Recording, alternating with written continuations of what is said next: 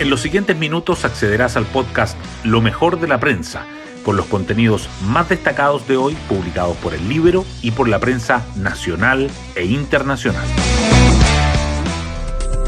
Buenos días, soy Isidora Cóndor y hoy es miércoles 16 de agosto de 2023.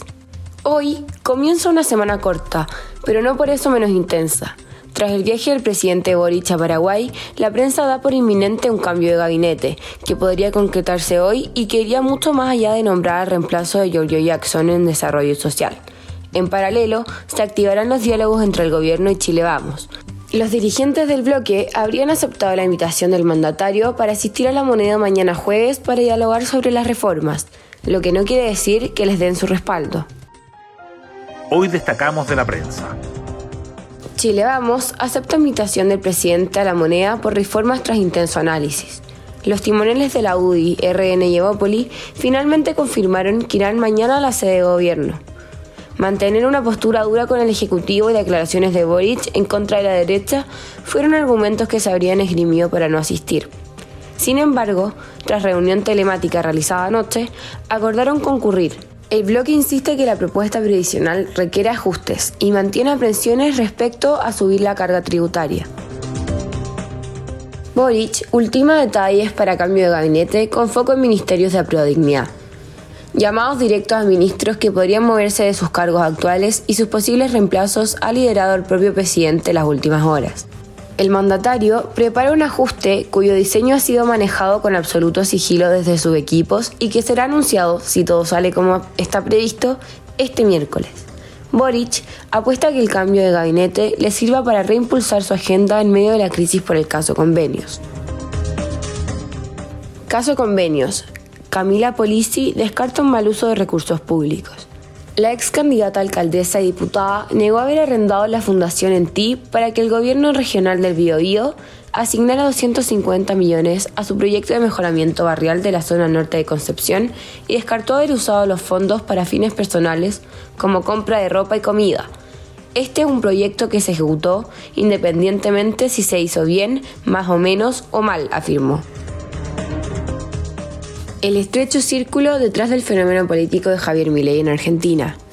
El economista libertario, el candidato más votado en las primarias del domingo, se ha rodeado de colaboradores que lo han ayudado a posicionar su candidatura presidencial y construir prácticamente desde cero su movimiento, La Libertad Avanza. Su hermana, Karina Milei, aparece como la asesora más importante, pero también ha sumado economistas, cineastas y exfuncionarios menemistas. Hoy en la portada del Libero, Fundación participa en los lagos. Todos los caminos llevan al PPD. Quien ejecuta el cuestionado proyecto de 1.200 millones en esa región es socio de Andrés Saavedra, pareja de la presidenta del partido, Natalia Briantilli. Saavedra y su socio conforman una consultora que desde 2012 se dedica al saneamiento de títulos de dominio irregulares, que es el objeto del proyecto en el sur. Alberto Undurraga, nos habría gustado que la condena del golpe hubiese sido la posición oficial de la DC en 1973. A días de los 50 años del 11 de septiembre, el presidente de la DC invita a otras tiendas políticas a hacer una reflexión colectiva. Las infracciones que cometió el gobierno de la UP en ningún caso pueden ser una justificación para el golpe. José Miguel Sánchez. Un sistema capitalista es perfectamente compatible con una sociedad de bienestar.